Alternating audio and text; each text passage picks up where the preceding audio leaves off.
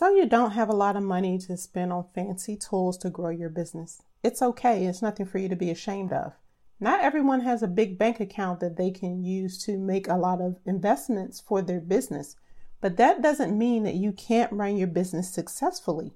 I started my business with really a very, very small budget, which is commonly known as bootstrapping. Bootstrapping requires you to be creative and frugal but it doesn't mean that you can't grow your business successfully just because you don't have a lot of cash flow. And there are a number of free tools that you can use and a number of other things that you can do to grow your business without spending a lot of money. Now, granted, it may take you a little bit longer for your business to start to grow, but I need you to understand that it is still possible. So, today I'm going to share five things that you can do to grow your business when you have little to no budget. So, grab a pen and a piece of paper to take some notes because it's time for episode number 41. Welcome back to the More Than Capable Mompreneur podcast. I'm Shannon Baker, a coffee loving mompreneur that started as a virtual assistant and turned into a total systems geek. And I want to help you shift your mindset and embrace your worthiness while creating systems in your business so you can be more productive and build success on your own terms without the mom guilt. Are you loving that?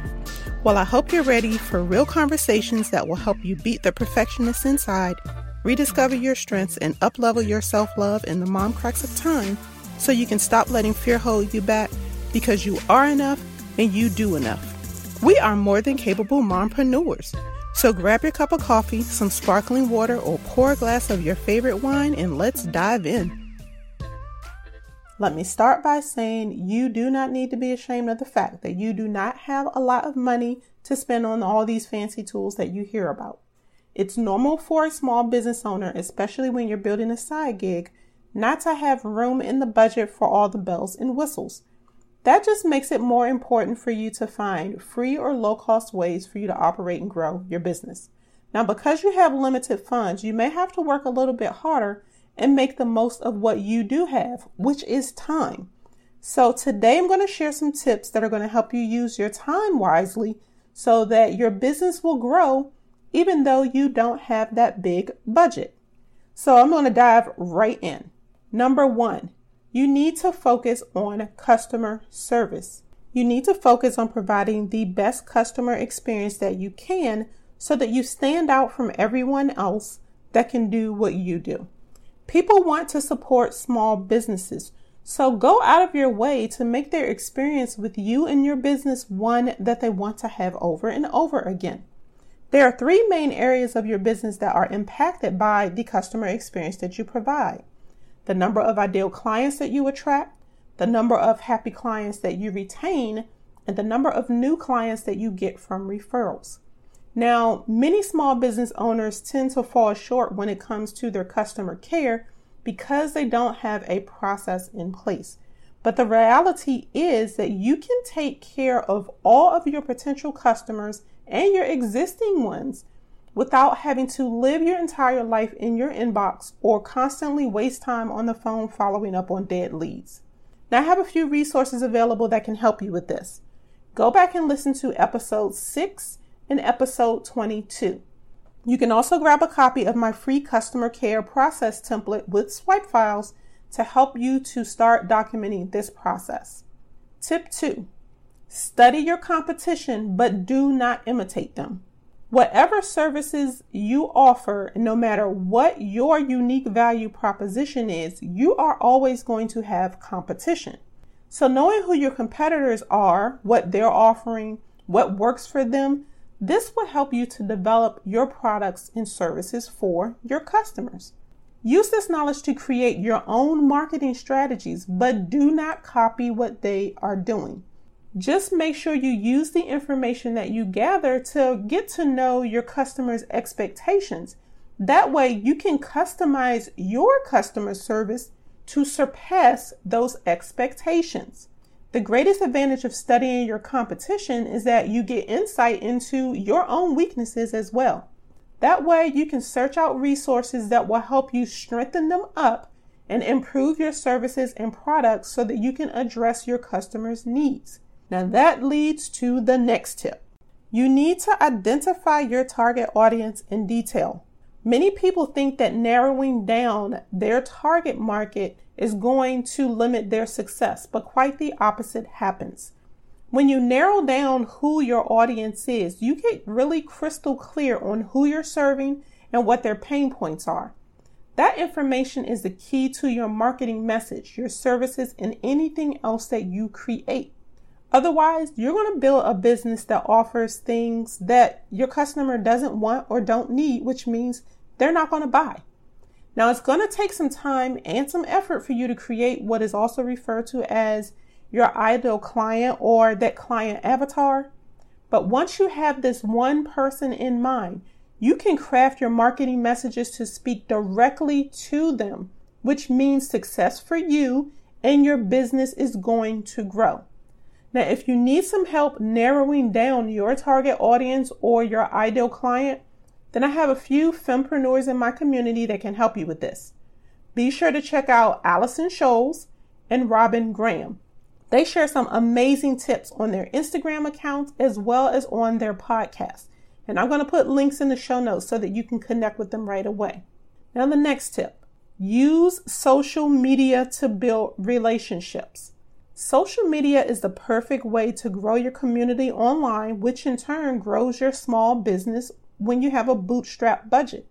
You can use social media for free, but you can only do this effectively if you have a really good idea of who your target audience is. That's why I gave that tip before this one. Now, while you don't necessarily have to invest money in social media to be successful, you will have to invest your time, which is a resource. So, knowing who you're trying to reach is going to help you pick the right platform to get the best results because you want to provide quality content wherever your customers hang out online. Social media is also a great way that you can connect with other business owners in your industry and to network with business owners who have complementary services. You can share content with your audience that answers questions. You can interact with people so that it humanizes your brand because you're building a personal brand. And you can make a connection with them that then grows those relationships. You just have to remember you need to focus on having conversations, and the rest is going to happen on its own. Don't worry about sales, they will come in time. Don't try to force it, or you will totally disconnect from your audience. Also, remember you need to be patient. Social media is a marathon, not a sprint. So you're going to have to invest time, monitor your results, make adjustments as needed, and continue to try until it improves. Now, the next tip, number five, create your back office systems. Now, you know, I was not going to forget to mention business systems. Now, if you're new to the podcast, let me give you my definition of business systems. A system First of all, is the foundation that a successful business is built on. Now, the pieces of a system, it's a detailed step by step process that identifies the tool or tools that will automate certain steps in that process, and then it identifies the person who takes care of certain steps. Now, in episode three of the podcast, I talk about three of the six basic systems every business owner needs to implement it doesn't matter what phase of your journey you're in. Now, I call them sexy systems, and here's why. You're going to feel pretty sexy when all of your processes are in place, you've got automation working, and you have time to focus on other things because you know your business has a strong foundation. When you have systems set up for recurring tasks in your business, you don't waste time wondering where you should start working on a task or what steps that you should take. So it frees up space, not only in your schedule, but headspace so you can be strategic in what you do. So, how do you set up systems? Well, you don't have to create them all at the same time. You can focus on creating them one at a time. And to get started, you can just create a simple checklist.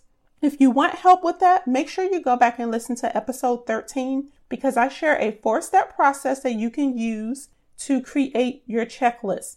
And inside of my free online resource vault, there's also a download that you can grab that has a template that you can use as well. The great part of this whole thing is that when you create your systems as checklists, you'll be able to identify the steps that you can automate. And there are many tools that you can use to do this for free. They're going to do the work for you. So again, you have more time to focus on other tasks. Now, in episode 14, I share five of my top time saving tools that I can't run my business without. I talk about the key functions of the tool, some of its useful features, and why I absolutely love using it when there are so many options out there. And most of what I use is free. So, those are the five tips, and I'm going to do a quick recap because while there weren't that many, I know I've thrown quite a bit of information and references to you. So, one, Focus on providing great customer service. Remember, know, like, and trust. That is the key to your success, and your customer service starts the moment someone contacts you online. So, you definitely need to have a customer care process in place. You also, tip number two, need to study your competition, but you do not want to imitate them. You just want to do research so you can get to know what your customers like, what their pain points are, and that will help you develop products and services that will help your customers, which means you get sales. Tip three, develop a detailed profile of your target audience. You can't serve someone if you don't know who they are. So you definitely need to invest some time in creating a very detailed client avatar so that your marketing can speak directly to them. Then you can use that to create relationships on social media. Use social media to build relationships not only with potential clients, but also with other business owners in your industry. Remember to collaborate. Don't worry about competing against each other and build your network with people who have services and products that your ideal client is also going to need and you all can work together. And the big picture foundation piece you need to have, you need to get your back office systems in place. It's the key to building a strong foundation for a business that will grow. So I hope these tips have inspired you to pursue your dream to either create a side gig or a small business or to grow one that you've already started.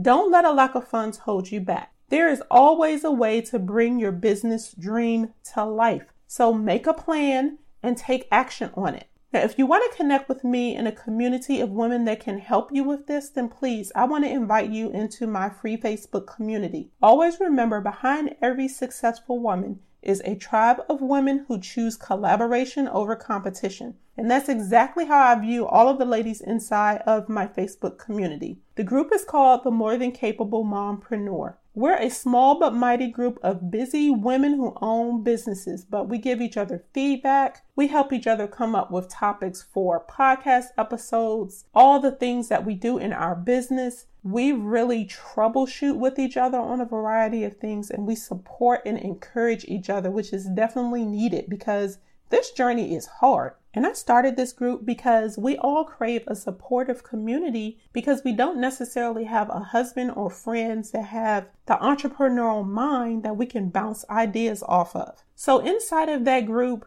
I brainstorm with the women in there. I bounce ideas off of them, which then helps me get clarity. But with their support, I feel empowered and excited as I grow my business and definitely as I become a better podcaster It's actually a simple form of self care. So keep that in mind. It's a safe space for all of us to vent and I pour into every person in my community, not just through my podcast, but by talking to each other on an individual basis through the posts in the group. And I also bring in experts to do trainings that will help all of us succeed. So if you want to join, there's going to be a link in the show notes. So that's all for today. I want to thank you for joining me for this episode. And again, you can find links to the episodes that I mentioned, as well as my online resource vault, the free Facebook community, and those two ladies who can help you with your branding and your marketing. Now, if you learned something new in today's show, please let me know. Take a screenshot and post it in Instagram stories and tag me at the underscore Shannon Baker. And remember, you are more than enough. So until next time, keep calm and streamline.